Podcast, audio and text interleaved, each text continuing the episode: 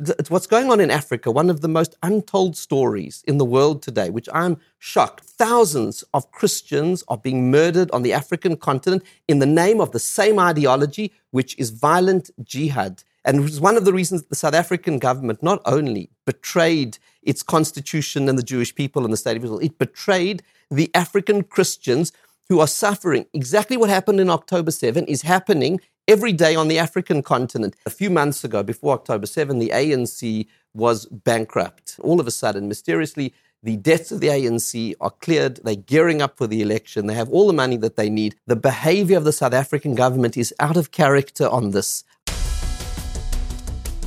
Shalom and welcome to State of a Nation. I'm Eylon Levy. On October 7th, Hamas perpetrated acts of satanic violence.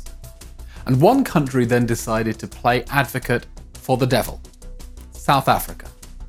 As Hamas engaged in guerrilla warfare against Israel, the ANC government in South Africa decided to join the fight with guerrilla lawfare. Israel started fighting to bring back the hostages and to bring Hamas to justice because never again is now. And South Africa responded by taking Israel to the International Court of Justice in The Hague to accuse the Jewish state of the most evil crime of all genocide. That's right. On October 7th, the Israeli people were the victims of an act of genocide by Hamas, which sent in death squads on a campaign of systematic extermination. But South Africa then decided not to stand by Israel, but to exploit the Genocide Convention, written in the wake of the genocide of the Jewish people, the Holocaust, to shield the perpetrators of an actual act of genocide, even as they threaten to do it again and again, to save Hamas's skin.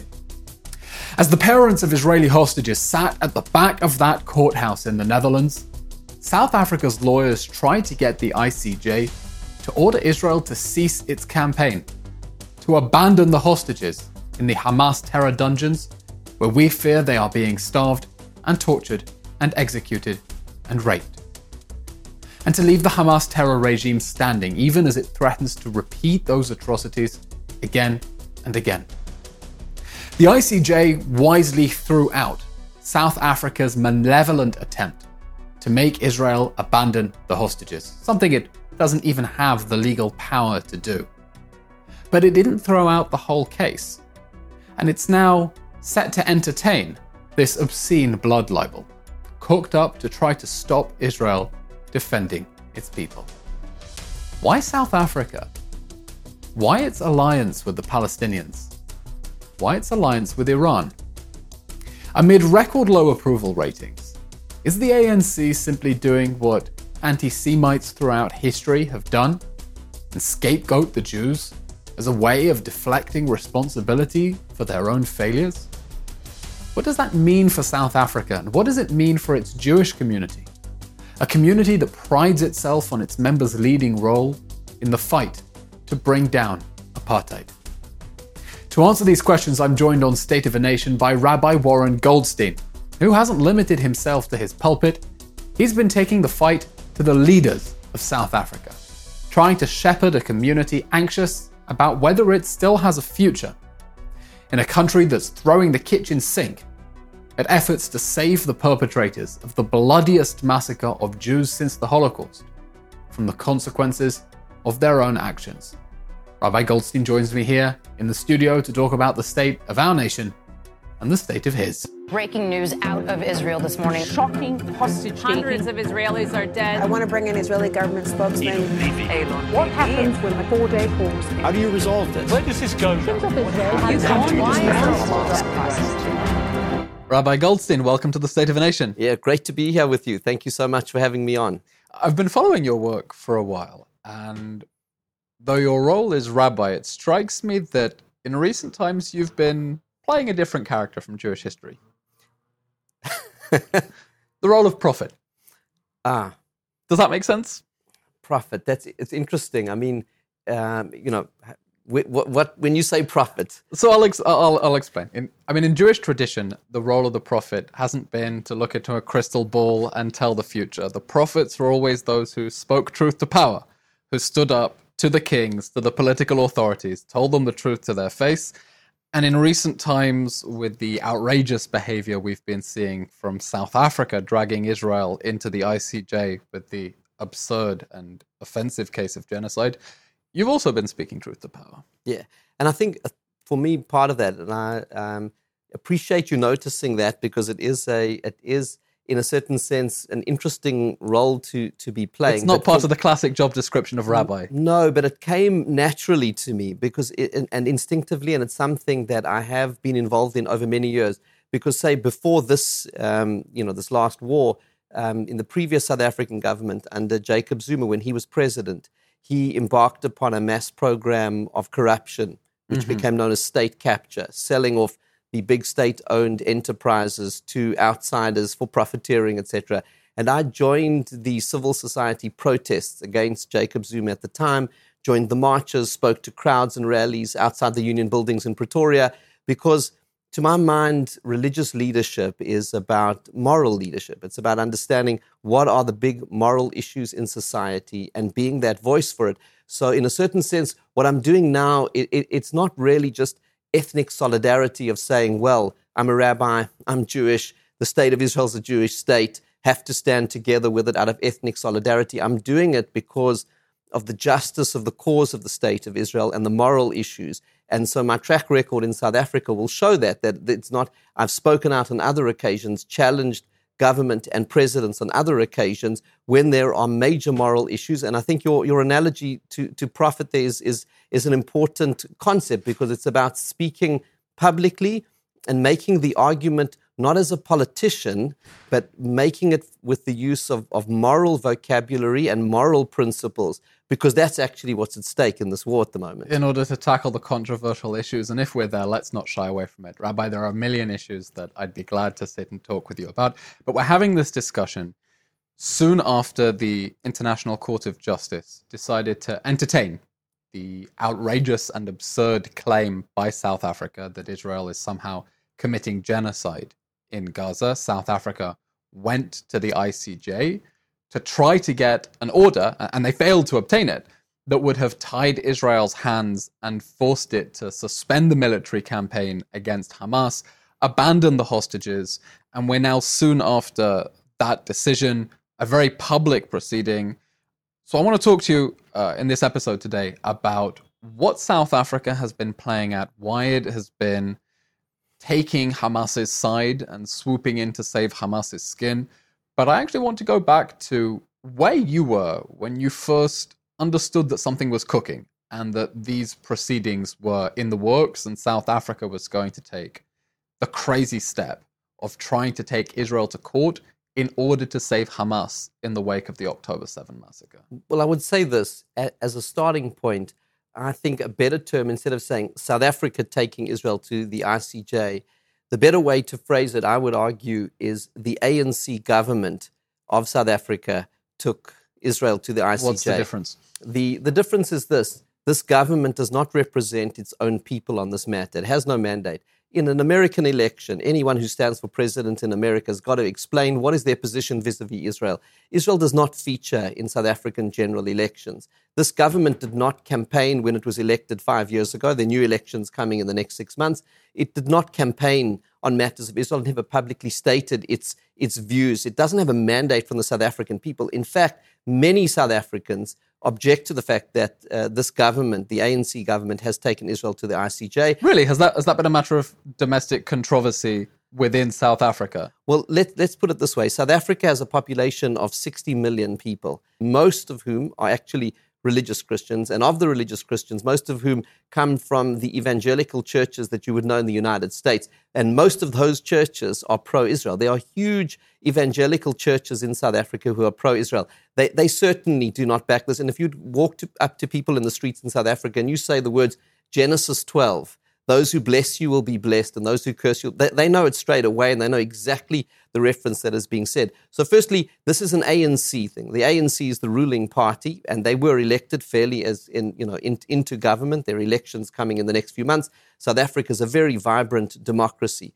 The ANC embarked on this path, but really, doing so was clear from the beginning of October 7. And I think it's very important to understand the, the ANC application to the ICJ has got nothing to do with human rights. It has nothing to do with, um, with, with the concept of South Africa's heritage. In fact, I believe. No, of course bit- not. If they cared about human rights, they'd be calling on Hamas to surrender rather than trying to save its skin. Correct. And, and this is not the government of Nelson Mandela. It, it, is, it doesn't carry, it is a betrayal of all of the values of the South African Constitution. And I say that because they didn't just begin with this application, it came after weeks and months of being pro Hamas from the very beginning. Within From the very beginning, I remember seeing in shock after the October 7 massacre that South Africa immediately blamed Israel for what it called uh, an escalation in the region instead of Well, condemning Hamas. with, within that first week. Sorry, President- the ANC government, not South Africa. You Yes. Tell me on that point. President Cyril Ramaphosa on, on the Saturday following week appeared on television. I remember the moment I put on my phone Motzei Shabbat to see the footage of the president standing surrounded by his members of the, the senior members of the ruling party, the ANC. He used the National Executive Committee of the ANC to make that announcement. They were all wearing keffiyehs and they said, We stand in solidarity. One week, with, I mean, Israel hadn't even begun its, its war. No, it was the day after the massacre. People were already accusing Israel of genocide, which shows and you the how ANC absurd the government was, are. you know, its, its official statements were saying you have to see the Hamas attacks October 7 in the context of 75 years of, of occupation and apartheid, etc. There was no sense of any moral uh, perspective of what was going on. So- and then the, the South African foreign minister a week later was actually on the way to Tehran. You know, one's got to understand. And I want to unpack the South Africa Iran ties, and you've mentioned a lot here that I want to try to disaggregate.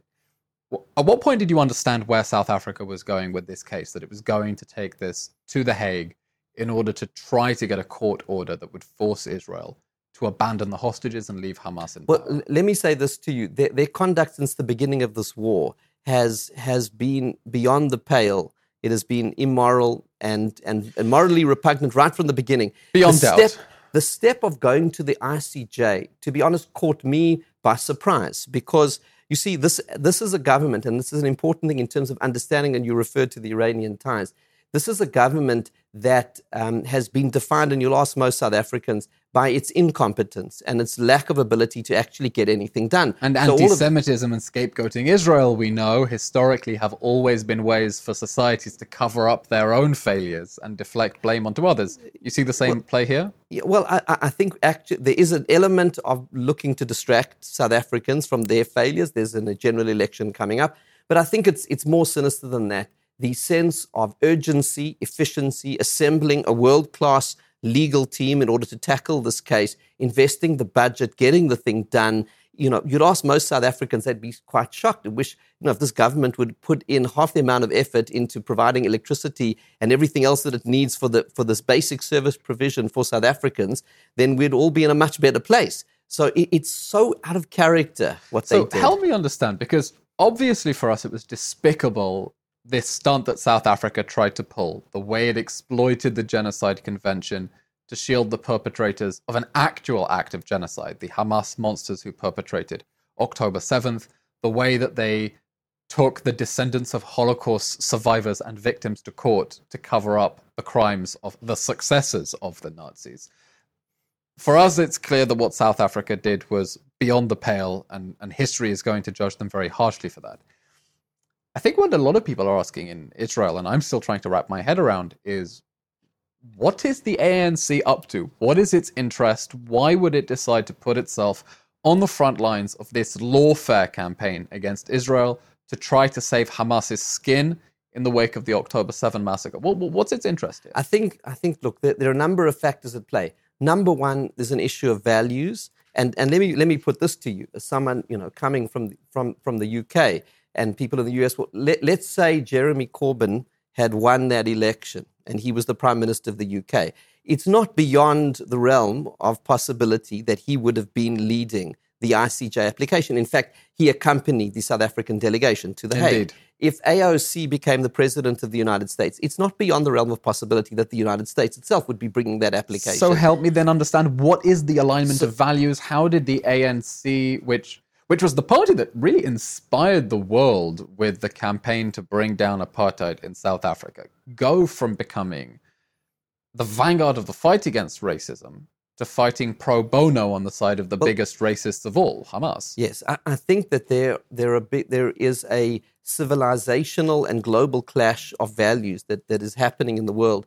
You have um, Israel representing the values of the civilized world, of Western liberal democracy, the idea of freedom and human dignity. And, and you have the United States, United Kingdom, EU, India, Japan. You have an alliance of democratic nations. Many of which have lined up to say that South Africa's case is, com- of course, completely absurd and unjustified. Correct. And aligned against them are autocracies and dictatorships in the world. There's Iran, China, Russia. And you would include South Africa among them? Well, South Africa is an interesting case, and this is why I kept on saying it's the ANC government. the. ANC, sorry. Because- it's good you're holding me, holding me to the right terminology. Yes, because you see, South Africa is a democracy and a very vibrant, free society. A lot of people have asked me, how could I be so critical of, of the South African government? I'm not afraid. I'm not afraid at all because it is a free society. You can criticize the government.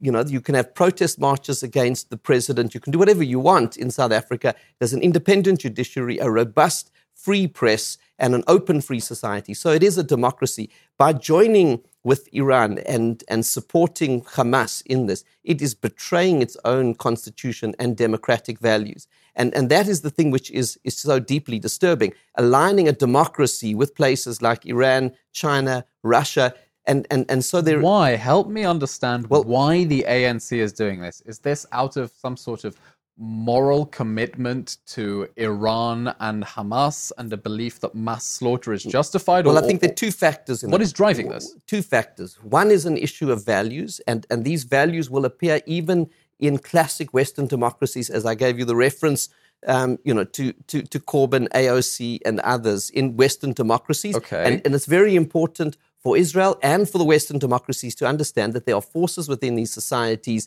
that represent, I would say, counter forces to democracy and freedom in the world. And, and let me say this it's the clash of values, but then there's also money, corruption, that is also part of the story, and the links between Iran, Qatar. Um, and and and you know there have been a lot of press reports in South Africa, and again, all I Links can do between is Iran and Qatar and South Africa. and South Africa. And and let me say this: I am not I'm not an investigative journalist. Okay. But what I can tell you is this: the South African media has been debating this simple fact that a few months ago, before October 7, the ANC was bankrupt. It as a as a political party, and that's a big problem. It can't pay. Uh, it can't pay its creditors. There's an election coming. If you bankrupt, how do you run an election? All of a sudden, mysteriously, the debts of the ANC are cleared. They're gearing up for the election. They have all the money that they need. Where did that come from? The South African press is is debating that issue. So so th- there is that. Let me understand. The AN, the ANC was in serious debt, and now it's being reported that those debts have simply disappeared. Correct. The press Okay. are asking those questions. They are investigating it. And we must understand Qatari money and- Iranian, but Qatari money is not only a question in South Africa. They fund Georgetown University, especially the, the division for, for, for government service. Many of the employees of the CIA and, and the government institutions come out of Georgetown University, funded, the School of Government, funded primarily by, by Qatari money. Brookings Institute, the uh, Soccer World Cup. You know, the, I mean, how, how did Qatar get the Soccer World Cup? I mean, come on, it's a tiny little country. There's no heritage of soccer. It was bought, and and and there is a strategic. And you think move. that Qatar has bought South, not South Africa, the ANC, which is what is driving its alignment with Hamas? in I'll tell you this: the behaviour of the South African government is out of character on this ICJ application. The sense of speed, alacrity, and uh, and energy with which they pursued it is out of character. That indicates that there is foul play. There are a lot of allegations of um, the South African banks, Standard Bank, Nedbank, ABSA, that um, the Jerusalem Post broke a story about them accusing them of providing funding facilities to Hamas. These are things which essentially laundering money for a prescribed terrorist organization. well, yes, or, or at least providing the, the funding platforms for it. Now, the, the banks, I issued this challenge to the banks in South Africa. They, they denying it, but these things need to be investigated. What is Hamas, the rest of Hamas's presence in South Africa? What other links do we know of between well, South, South Africa? And- Hamas is not, desig- is not a designated terror organization in South Africa. So there was a recent delegation of Hamas that arrived in South Africa, welcomed by the South African government. By the way, hosted and welcomed by the Anglican Church in Cape Town, St. George's Cathedral. So the, the, the, we, we have to understand as well, a lot of what the world is focusing on as South Africa's problems are uh, holding up a mirror to certain things which are happening globally in the world with a sense of moral confusion, which I think comes back to your point about the, the, the, the, uh, the, the role of playing as a prophet. What I see in the world is that the national security interest of the state of Israel, the safety of the Jewish people, and of the free world depends on one thing moral clarity. We need to know what is evil in the world and to be unequivocal in that. If, if there is a blurring of that, that makes us all unsafe. It's not just a moral issue, it becomes a, make, a national security so issue. So let's make some things clear given how much is at stake. Obviously, South Africa's application to the ICJ alleging that Israel is committing genocide when we know that Israel has taken more steps than any army in the history of the world to keep civilians on the other side safe is absurd. Give me the Rabbi Hillel treatment standing on one leg. How do you respond when people throw that despicable accusation Israel's way? It's very simple. Inside the borders of the state of Israel, the legal borders of the state of Israel, there is complete equality. Complete equality. Um, it doesn't matter religion, what your background is, who you are, color, race, creed. Complete equality, one vote per citizen. Everyone has rights of representation in, in, in the Knesset positions are available to anyone of any background and any religion to the highest levels of society across religions, across ethnicities. In fact, the judge, the judge that uh, passed sentence on former President Katsav, uh, which was maybe the only shining light in, in a in a dark uh, chapter in Israeli history, was an Arab judge. That that would be unheard of in apartheid South Africa. It, it the allegation is, is beyond ludicrous. One, one has to realize in apartheid South Africa, and I know it growing up in apartheid mm. South Africa, you would arrive, there would be a sign at public toilets. Here's for black people, here's for white people. Go to, go to a beach, here's for black people, here's for white people. Um, the, uh, hospitals, schools, it was all racially segregated. It was an absolutely evil regime because what it did was it took the human concept, and there is definitely as human beings, we have to fight the concept of prejudice all the time. We, there's, there's almost a natural tendency to other another person and to say, well, they're different from me, and therefore. But, but the, what, what the apartheid government did was it took racism from being a human failing and turned it into a legal system with a ruthless uh, system of implementation against it. I remember as a child, you know, uh, uh, black people, black South Africans were not allowed to be in white areas, and so-called black and white. You know, these e- even to use the terminology, I personally find jarring. And and no, they, of course, they would it's arrest part of and, the part of the strategy against Israel globally to shift the Overton window by taking accusations that are obviously absurd, but the fact that they make them and we are forced to respond to them somehow gives them legitimacy. How, how would you react then when people say, okay, in Israel, obviously Jews and Arabs enjoy equal rights, but the situation in Judea and Samaria, the West Bank, is different, and that is where there is apartheid. How do you respond to well, that? Well, I, I would say this. What, what's really going on in these areas, these are areas which are disputed territories. And, and this has been a dispute of where to draw the borders and how to, to, to designate the, uh, the, the, the legal and political identity of these um, portions of land. Um, Israel, these are part of the biblical uh, borders of, of, the, of Israel, of the Jewish people. And yet there has been a political conflict which, is, which has raged for more than a century around how to today to declare the political status. Now, in order to resolve that, you need a negotiation process, which Israel has tried to do time and time and time again. You cannot, what, what the apartheid experience taught South Africa is this you cannot negotiate on your own unless you have a serious negotiating partner on the other side.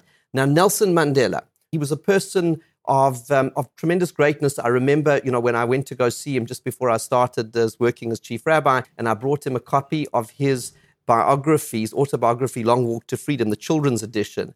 So he inscribed there to my eldest son, Mordi, and said, to Mordi, a future great leader of the world. Now, Quite of course, a compliment. Of course, I mean, he was, I don't know, he was about four or five at the time. And of course, his mother and I completely agreed with Nelson Mandela. And I've always, you know, been astounded at his great vision. But, but, but the point is this. So sorry for the digression down, you know, down, down memory lane and, and, you know, and, and part of history. But what Nelson Mandela showed was this. He was a great man who wanted peace. He turned to the armed struggle to fight the National Party apartheid government because he had no negotiating partners. He Hmm. did turn to violence, but he, he, he had no choice because he had no one to negotiate with. So how do you so you have to defend yourself, you have to defend your own people. Now, the state of Israel has had no serious negotiating partners. As soon as the state of Israel has, it has made peace. At a time when Egypt was ready to negotiate, there was an immediate peace. At a time when Jordan was ready to negotiate, there was an immediate peace. The And that's Abraham an important Accords, um, historical perspective that every point an Arab state has decided to drop its blanket opposition to the existence of the state of Israel and accept its presence as permanent, peace accords followed. immediately. Immediately. We are desperate as, as the Jewish people. The state of Israel is desperate to make peace. And as soon as there's a, a serious partner, and that's why, in a way, you know, people say, what about the establishment of a Palestinian state? My goodness. The state of Israel and successive governments of the state of Israel have done more to establish a Palestinian state than any Palestinian leader. I mean, they, the successive Israeli governments offered it two, three, four times. Ehud Barak, Ehud Olmert. It's been offered numerous occasions, rejected each time. You can't make peace with yourself. No. You need someone a on the other side. point of intense controversy. Of course, current government is very much of the opinion uh, that a Palestinian state would pose an existential threat to Well- Israel in light of the geographic location of Judea and Samaria being a mountain range that overlooks Tel Aviv, surrounds Jerusalem, and is populated by people who overwhelmingly support the Hamas October Well, 7 but that- massacre. that's the exact point. What Octo- this brings, in a sense, the apartheid allegation full circle to our discussion around October 7, because ultimately, this, uh, in the state of Israel proper, there's complete equality. In the disputed territories, which, when I say disputed, disputed by international law and in terms of international law, not in terms of as the Jewish people, this is part of our biblical heritage. But let's we have to make compromises for the sake of peace. In these in these disputed territories, ultimately you cannot. There's no one on the other side to make peace with because you have Hamas that have shown who they are in October 7. Opinion polls show that Hamas has even greater support in the West Bank. And then you have the Palestinian Authority who has a policy of paying for slaying. They, they pay families who go and murder Jews. It, so you, there, there's no, there is no peace partner on the other side. If there was for one moment a peace partner on the other side, there could be peace. So you can't accuse the state of Israel of apartheid because that is a border dispute and, and can only be resolved with serious negotiations with a, a negotiating partner on the other side. So the accusation of apartheid is as absurd as the accusation of genocide. But look, as Jews, we've been accused of everything, right? We've been accused of killing God. I'm just saying Didn't do that one. we didn't do that one. We've been accused, you know, we've been accused of, uh, con, you know, controlling the world and, you know, a. Uh, We're a- definitely not doing that one. exactly. We're doing a shocking job of that. Appalling, appalling. So, so, so now they're accusing us. Originally, it was apartheid, but now they found, well, that's not a, that's not a That's not effective enough. So now they're moving on to genocide, and I don't know what's next. They'll accuse it- us of slavery or inquisitions or Yeah, something yeah. Well, else in I, look. I, I kind of think genocide is sort of as bad as it gets, but the, it's it's absurd. And the problem, though, however, is the more you repeat a lie, as as uh, Goering was was famous for saying, very sharp on the you know Nazi propaganda. If you keep on repeating the lie, people eventually start to believe it. And we are living in a world of a sense of post-truth, with a fragmentation of so many different elements of and South Africa has definitely shifted the Overton window in that regard. I want to ask you one of the questions that came up a lot at the ICJ uh, proceedings and that I've had to deal with in interviews as well uh, was the Prime Minister's invocation of the biblical story of Amalek, uh, where the Israelites are commanded to wipe out Amalek. And that has, of course, been throughout Jewish history a reminder of the obligation to wipe out evil. And if we have time, I want to do a little chavruta with you. Uh, and I want to show you a clip that I had from an interview in Channel 4 uh, just a few weeks ago with a journalist by the name of Krishnan Guru Murthy, who decided to challenge me on the question of uh, the Prime Minister's invocation of the Amalek story. I want to watch this together. Tell me what you think and how you think uh, that biblical allegory should be understood, maybe how I should have responded better. Let's take a watch. Um, one that became very prominent yesterday was the invocation of the biblical reference of Amalek um, and the, uh, the, the, sort of the, the, the massacre um, that, uh, that, that followed. I mean, why did Mr. Netanyahu invoke such a violent biblical tale?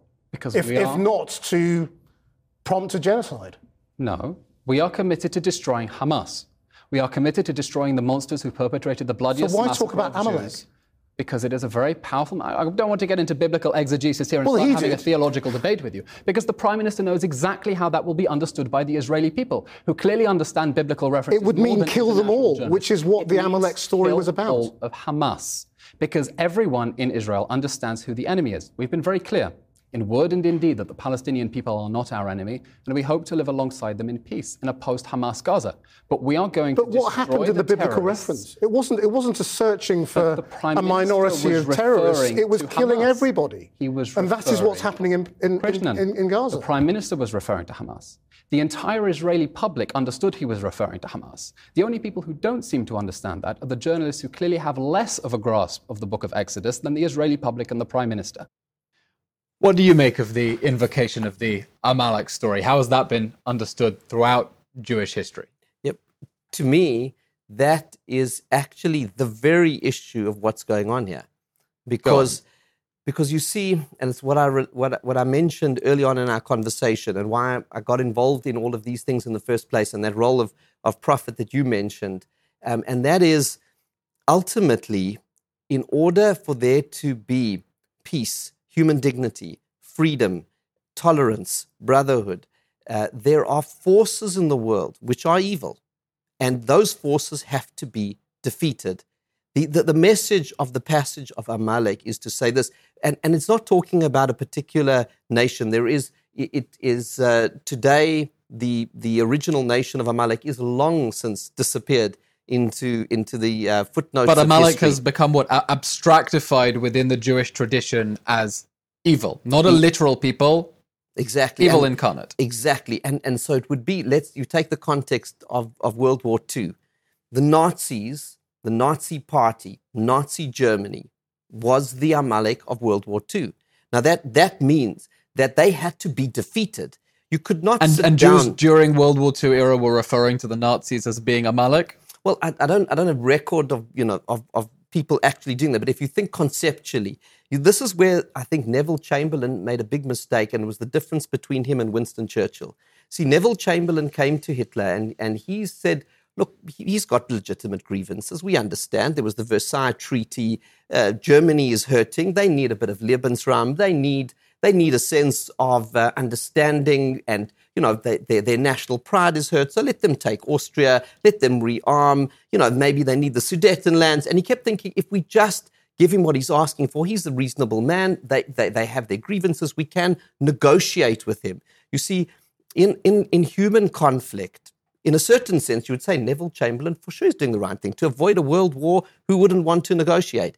But the paradigm, if you are dealing with grievances and clashing interests, then what you can do is you simply negotiate because it becomes a commercial transaction. But if You it's want not a this- grievance and it's a pathology instead, Exactly, exactly. If it is an ideology, you see, it's not a pathology.